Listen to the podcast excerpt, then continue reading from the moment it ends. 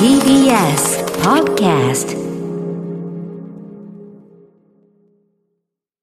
TBS ラジオから全国32局ネットでお送りする「ワン j この時間は「強立リゾートプレゼンツ新たな発見」を綴る旅ノート月替わりで全国の様々な地域をフォーカスし歴史や観光スポット絶品グルメなどその地ならではの魅力をご紹介します今月特集するのは歴史と伝統に色づく街石川県の玄関口金沢と開湯1200年を誇る海の温泉、能登半島の和倉温泉。この地には、強立リゾートのお宿、白鷺の湯、能登海舟がございます。今日の旅の案内人、旅しるじをご紹介します。MRO ラジオのアナウンサー、西尾千秋さんです。西尾千秋さんはね、うんシャイな女性なんですって、千秋ちゃんが言ってた。あ、千秋ちゃんじゃない。あの、太子ちゃんが言ってた。あら、そあ、うそんと。だからいっぱい質問して引き出そうねって。ああ、なるほどうん。ね。もうそういうのこの場で言っちゃうのね。あ、言っちゃった。 あそうです石川県小松市のご出身で、うんうんうんアナウンサー歴12年。 12年多分ね、私同じ学年だと思うのよね。あ、本当に。そう、だすごい楽い。しみです。それでは旅ノートスタートです。今日の旅の案内人、旅しるじをご紹介します。石川県の MRO ラジオの西尾千秋アナウンサーです。西尾さん、おはようございます。おはようございます。よろしくよろしくおお願願いいししま。ますす。どんどん引き出していきたいなと思ってます。太子ちゃんからね、LINE もらいました、そんな。ああ、そうなんですね。うんあの、シャイな自分を変えたくて、アナウンサーになりました。西尾です。よろしくお願いしはまい、す。よろしくお願い します。今あ私チッキーって言いそうになっちゃった、あら最初チッキーってあだ名なんですよねら、そうなんです。ラジオですとか、うんで、チッキーって呼んでいただいてますね。うんうんありがとうございます。そうなんでねあ MRO はたえちゃんはもともとお勤めでしたけどたえこちゃんはとはどんなご関係ですか、あ、お友達と私は思ってるんですけど、あ、あ大丈夫たえちゃんも全力でうなあずいりてるがとうございまなす。ちょっと面倒くさい人ですよね。ちょっと大丈夫ですか。迷な惑んかてけことてない言でうす。のうちの太鼓なななな最高な女ですよ太な鼓なはなんか大丈夫かなと思って。うんえっとあのチッキーさんから見てたえちゃんはどんな人ですか、すごく仕事熱心で、うん真面目で、うんで、話も面白くて、そうそうそうだねうんで、なんかこう、自分のことのように人のことで感動してくれうる、んとても素敵な女性だと思います。嬉しいねそうしおちかゃんな。何なの、うんえーどういうつそもりそ今日うなんはだごめんなさい。最高だよそうそうう、ん最最高の女性です。そうですすみまよせん、ごめんごめんうごめんんごめん。あよかったちょとねびっくりした素晴らしい方ですよね。あのはい千秋さんのキャッチコピー、アニメのマニアアニマニアということで、あの MR ラジオのアニマニアっていう番組は立ち上げから関わったって本当ですかそうなんです。2011年に、もう私が中学校からの筋金入りのアニメ好きで、うはいんもうどうしてもアニメ番組やりたいということで立ち上げまして、はい。えー今年で11年目になりましすごた。いよ自分が好きででもそれが11年続いてる今ねアニメソングのさ、うん番組いっぱいあるけど、はいはいもうその元祖って言われてるええありがとうございます。うん今、あの、うん新潟から沖縄まで11局12県で放送していただいてまして、すごいのよ、はい、いろんな私地域から。ラジコで聞こうと思ったらえこんなにネットしてるのと思ってダーってリストが出てきてびっくりしましたそうなんです。もう本当にアニメについてたっぷり30分語って、アニソンをもう愛を持ってしっかりかけてっていう番組になってます。あのーもうね、うんお私もまあおオタク臭が漂いがちなパーソナリティですけど、はいはいそこの私からうん本当に本気オタク、筋金入りのオタクもう本当にアニメが一番好きなのだってとにかくあの好きすぎて、んあの声優さんのサンプルボイスを聞いたりしてる人 あ本当のにすごい声優さんの公式ホームページって、はいあのサンプルボイスが3、4個あるんです知よらねな。いようんうねんそんなこと知ねらない初めて聞いたそれを私はこう聞くっていうのが一つの趣味ですね。それこう大人っぽい声もあれうんば、うん子供っぽい声もあって、ナレーションもあってっていう。すごいのよへでリスナーの方がこのはいアニメがおすすめですとか、いこのアニメのこの主題歌かけてくださいっていうのに対してあこの声優さんこういう作品やっててもうすご本えあともう知識全部があそうだってに2児の母なんですよねあらそうでじす、ゃあそうです。はい。お5母歳様とでも2歳の。はいはいはだいかはらいどどのやって時間使っていろんなアニメ見てらっしゃるんだろうと思ってもうあの必死に寝かしつけをしてうん、でアラームをかけて夜中に起きて夜、中に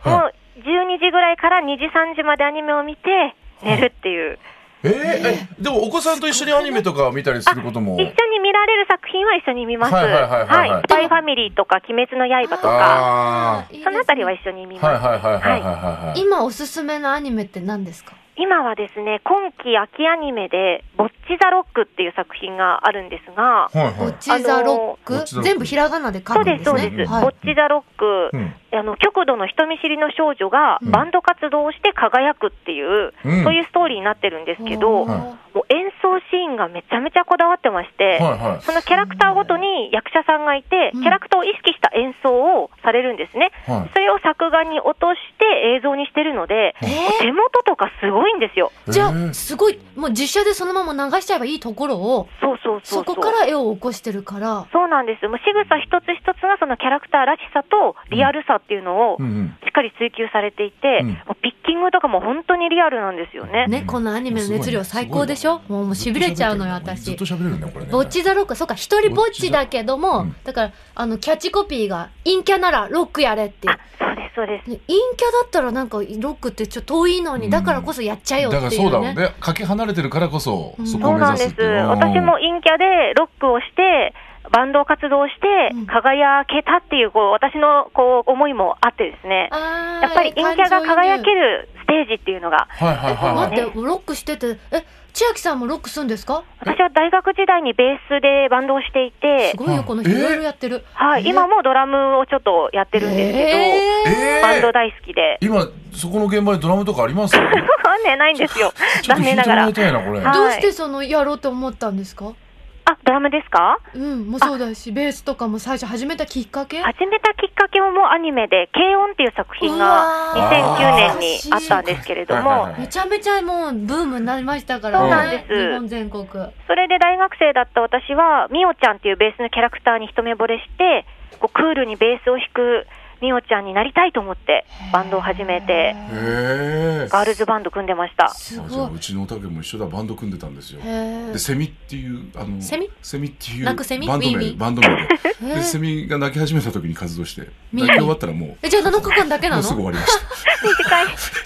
それちょっと面白かったんですけど。ラケさんって面白いねそうそう、それ聞いた時爆笑しちゃって。すごいよねお前、そういうセンスはあるんだなって、ちょっと我々のセンスはないんですけど。うんおしゃれだしすいませんちょっとはい申し訳ないですね。お子さんたちはそういうバンド好きとかアニメ好きの片鱗はありますかありますね。家にあの電子ドラムが置いてあるので、はいはいまあそれを一緒に叩いたりですとか、うんあとはあのアニメは一緒に見ていますし、あとうんキーボードとベースもあるので、なんか触ったりはしてるので、まあ、何かで花開けばラッキーかなみたいな。こっから大きくなってたらさらに趣味のお話で盛り上がりそうですね、そうですねう。んちょっと親に似て運動神経は良くないので、なんか芸術面でね、輝いてもらえれば、運動神経良くないのにドラム叩けるんですかあんまり運動神経関係ないと思います、ドラムリズは。ム感でいけんだおもちゃでもそういうのいっぱいあるんだよねうんえ。す本ご当いねに、そうそうそう、楽器とかさ、やっぱ好きなのよ。ずっと叩いてたりとかさうん、ピアノ弾いてたりとかうさ、んすごいのよね。へうーん。石川県ではお子さんを授かったらやる行事があるんですかそうなんです。あの、私の出身の小松市っていうところもそうなんですけれども、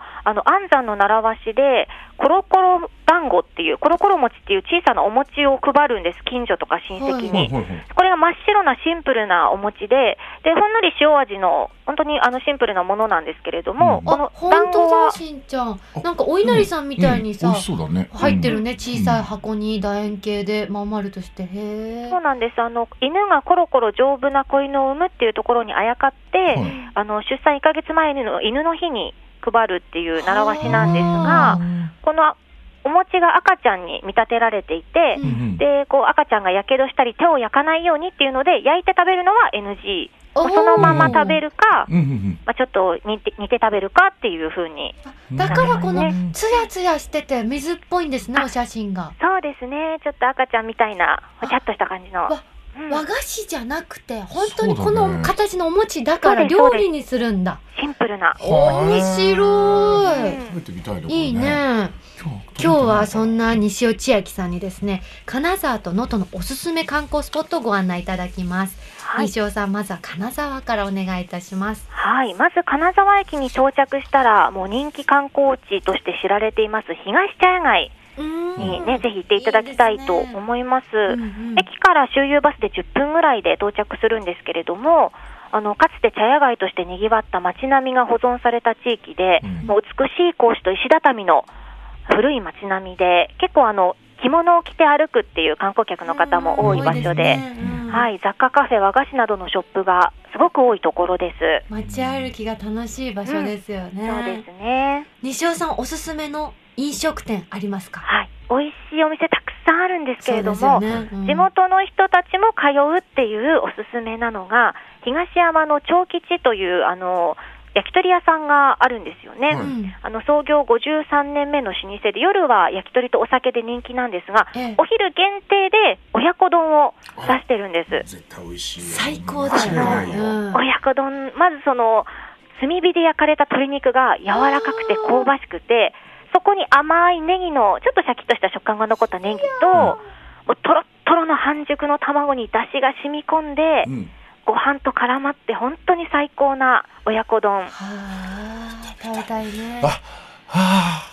玉ねぎのタイプもいいけど、こう長ネギのタイプあもいいですよね。いいですねそれでそうなさんです焼き鳥をやってるお店がですよ。間違いないんだからね鳥が。うまいそんだれでいて、お昼はこのや親子丼一本勝負なんですよ。そうだよもね、千秋さん。あそうです、一そ本の勝負。あ一本そう、はいこれだけなんだからここにお昼行く人はみんなこの親子丼めがけていくわけさお。なんなら大盛り注あんのか文も聞かずあ大事ね、こう大事ね店に入ったら作り始めてくれるみたいな。なあお大盛りあるんですかそ大 盛りは大盛んな感じりあるんですかすいませんね、うちあおの お育ち盛りがいましそうて。そう私だから言ってうん大盛り大盛りは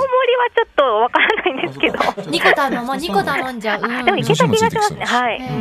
えですねお子さんと一緒に行ったりもしますか。えっと、なかなか子供連れで行ったことはないんですが、はいちょっとあの友人が来た時に連れて行ったりとあ、か。喜ばれますね。うんはい。うん、でもお子さんもすごくあの楽しめる味だと思います。美味しそう。続いて他には何かありますか。甘いものとかあったら嬉しいんですけどなんか。はい、その親子丼を食べた後にぜひ行っていただきたいのが同じく東山エリアのこあいちご菓子律かというお店なんですがい、ちご菓子が漢字で、りつかはひらがなですね。はい、うんあの石川県産のいちごをふんだんに使ったあー新感覚のいちごスイーツ専門店なんですけれども、はいまずもう趣のある町屋っていうところから入って、うん中に入ると本当に素敵なその町屋空間の中で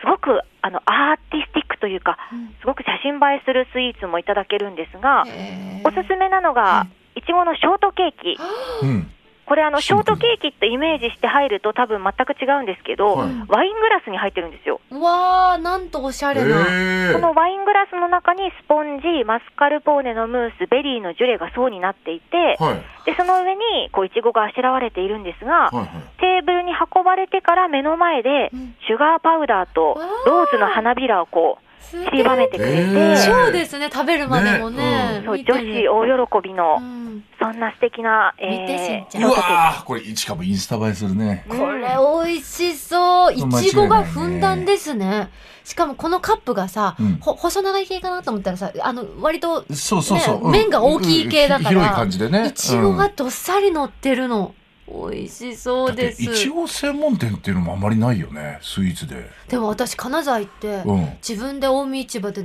買って感動したもの、いちごだった。本当なんだこのいちごと思って。えすえんー、ごい安くて、すっお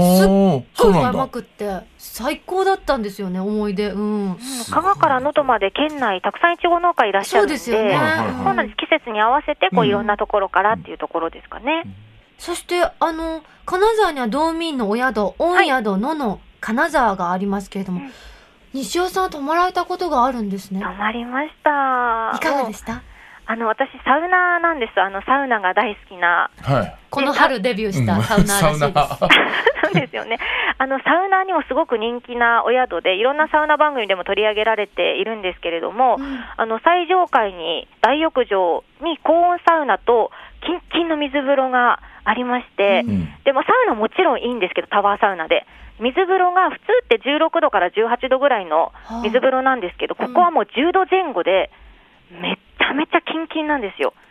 だから、サウナにデビューしたてぐらいの西尾さん、びっくりしたんですよね、そびっの。くりしました、うん冷たすぎて。はいはいあの、16度ぐらいだとまあ1分ぐらい入って、うんその後外気浴なんですけど、うんそこはもう10秒も入ってられなくてうわ、ー冷たいと思って、はいただでも、整い方が、やっぱり段違いでしたとんね。でもない整い方するんですとかんでねもない。あの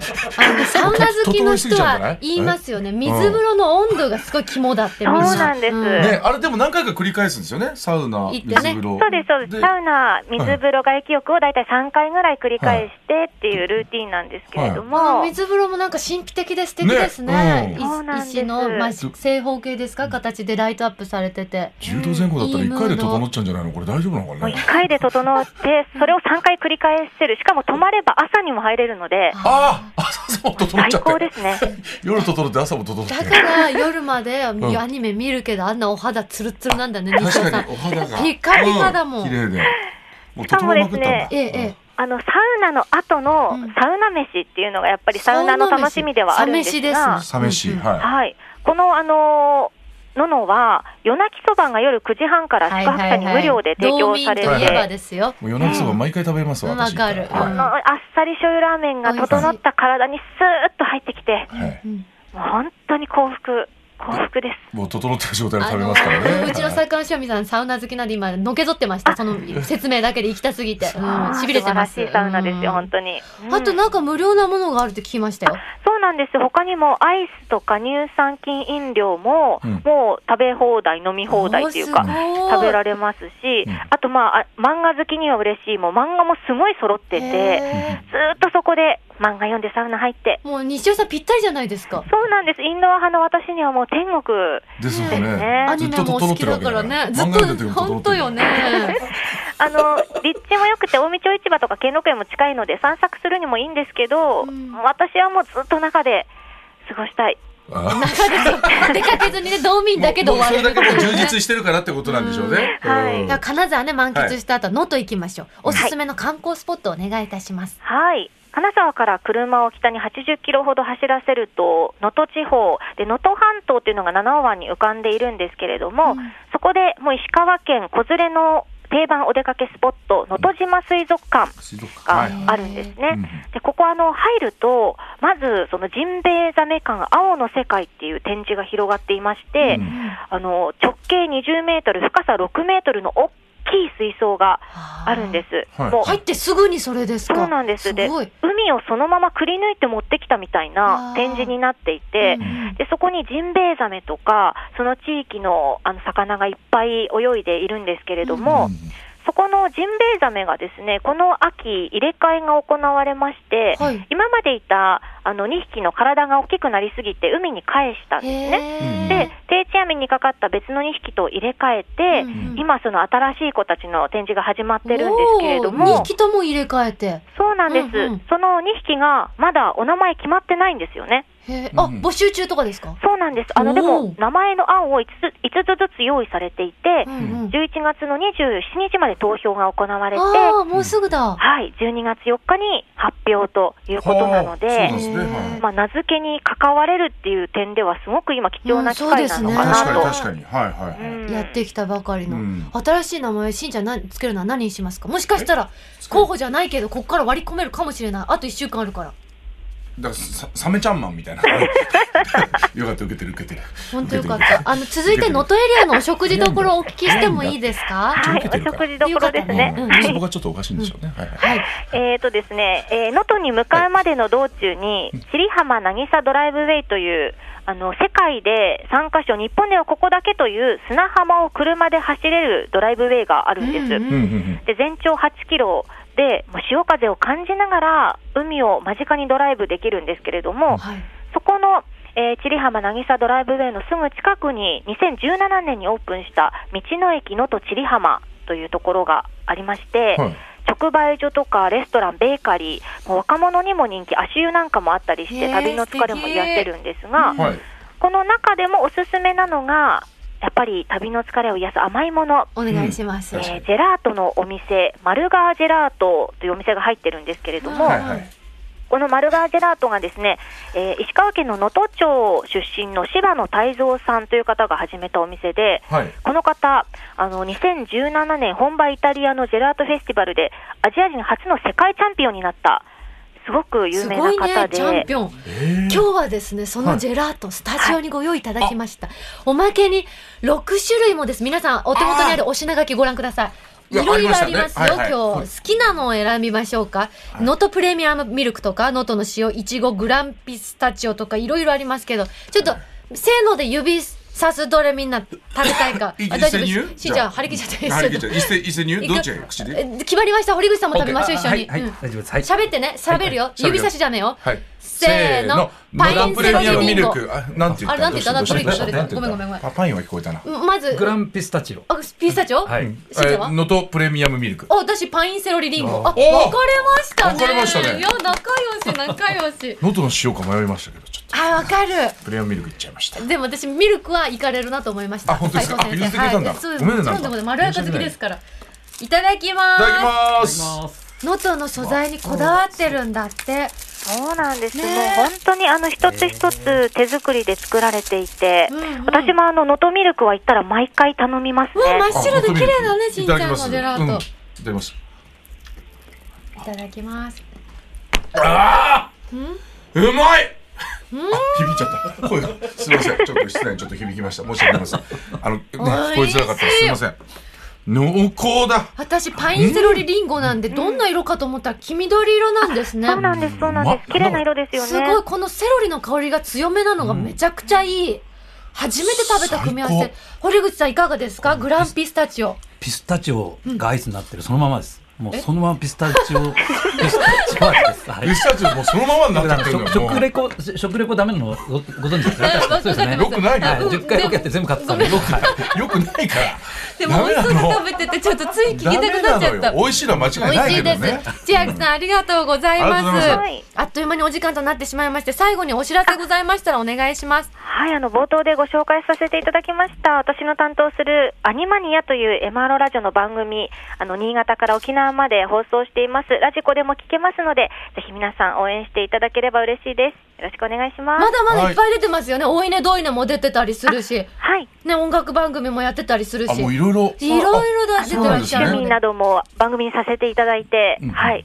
ありがと MRO うございますラジオの皆さんにはいとってはお聞きなじみのある西尾千秋さんでございました、今週の旅シェルジュは MRO ラジオのアナウンサー西尾千秋さんでしたありがとうございましたありがとうございましありがとたうございまありがとうしたござ。いますさてここで番組をお聞きのあなたに旅のプレゼントです今月は石川県能登半島にある和倉温泉白鷺の湯能登海舟の宿泊券を一組2名様にプレゼントいたしますオーシャンフロントに位置し、目の前には七尾湾が広がります。まるで海に漂うかのような開放的な湯どころは、趣異なる2種の大浴場と3種の無料貸し切り露天風呂をご用意。オーシャンビューの客室には、ヒノキ作りの天然温泉露天風呂を完備し、お部屋でのんびりと海の景色を眺めながら、贅沢な湯あみをお楽しみいただけます。そして、先日宿泊された片桐千秋さんからも、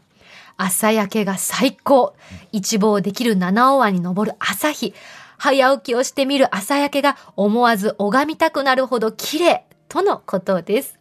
そんな和倉温泉白鷺の湯、能登海舟の宿泊券を一組2名様にプレゼントいたします。ご希望の方はインターネットで TBS ラジオ公式サイト内旅ノートのページにプレゼント応募フォームがありますのでそこから必要事項をご記入の上ご応募ください締め切りは11月30日水曜日までとなっておりますたくさんご応募お待ちしておりますなお当選者の発表は発送をもって返させていただきますここで道民委員からのお知らせです。本日ご紹介した金沢エリアには、道民委員金沢と、御宿野の金沢がございます。道民委員金沢は、JR 金沢駅から徒歩およそ2分の好立地にあり、ビジネスや観光の拠点にも最適。最上階には、天然温泉大浴場やサウナを完備しています。また、御宿野の金沢は、JR 金沢駅から徒歩およそ16分。全館畳敷きで旅館の雰囲気を感じることができ、ごゆっくりおくつろぎいただけます。天然温泉大浴場で癒しのひとときをお過ごしください。どちらも朝食ブッフェで新鮮な海鮮を乗せ放題のお好み海鮮丼をご用意しています。詳しくは道民の公式ホームページをご覧ください。このコーナーではあなたのメッセージもお待ちしております。旅の思い出や、強立リゾートにご宿泊された方の感想を、 1j.1j.jp までお送りください。その際、件名には必ず旅ノートとお書きください。皆様、それぞれね、先ほどマルガージェラート、はい。いただきましたけど、もう一種類ずつ食べていったということなので、ぜひ召し上がってください。それぞれ何選べ、選んだか教えてください。私、あの、能登の塩いっち魔ゃ法いましよたってやつね。ちょっとごめんなさい。うんうん堀口さんは柚子です柚子私はイチゴいただきます。それじゃあ、いただきます。はいはい、どうぞどうぞ。ただきます。いただきます。ありがとう生きててよかったうまあいれがトウモロコシむむししゃゃむむししゃゃ。あ美味しい。ありがとう俺のギャグどういたばしく。どういたばしく美味しい。いやね、このいちごさ、すごいよ。いちごよりいちごしてるジェラートあよい。ちごよりいちごいっちゃっどたういうことなのあのやばねいよいこれちごのあのうんつぶつぶあるじゃないですか、あの感触が全部残っててプチプチしこてれても美味塩しいも最高ですよ堀口さんは本当にもうこれ柚子召し上がってて柚子どうぞもうはい最高もう柚子より柚子ですねここれれもうね。やばいなあさっき言ったよね本当私にはすみやませんばいなもうダメだってだかもうあのらだってえダメだよ美味しいですかあとても美味しいです。美味しいありがダメとうごだざっています言ってんだからさダメだってふっちゃん今日でもさ堀口さんイカ焼き食べてる時よかったよね、ふむふむふむふむふむふむしか言ってなかったよねでそれでそれが答えなあんあですよそっかで知らないかもしれない元彼氏俺も食レポあれで俺何毎回美味しいしか言ってないからね俺もねうんそれはうまく説明し知ってしたてたんだってさっきこ私たちありがとうもろこしまで言っちゃったからねそうそ食うそうレポの中でね こりゃ美味しいマルガジェラートありがとうれごねざいました最高ありがとうございます来週の旅ノートもどうぞお楽しみに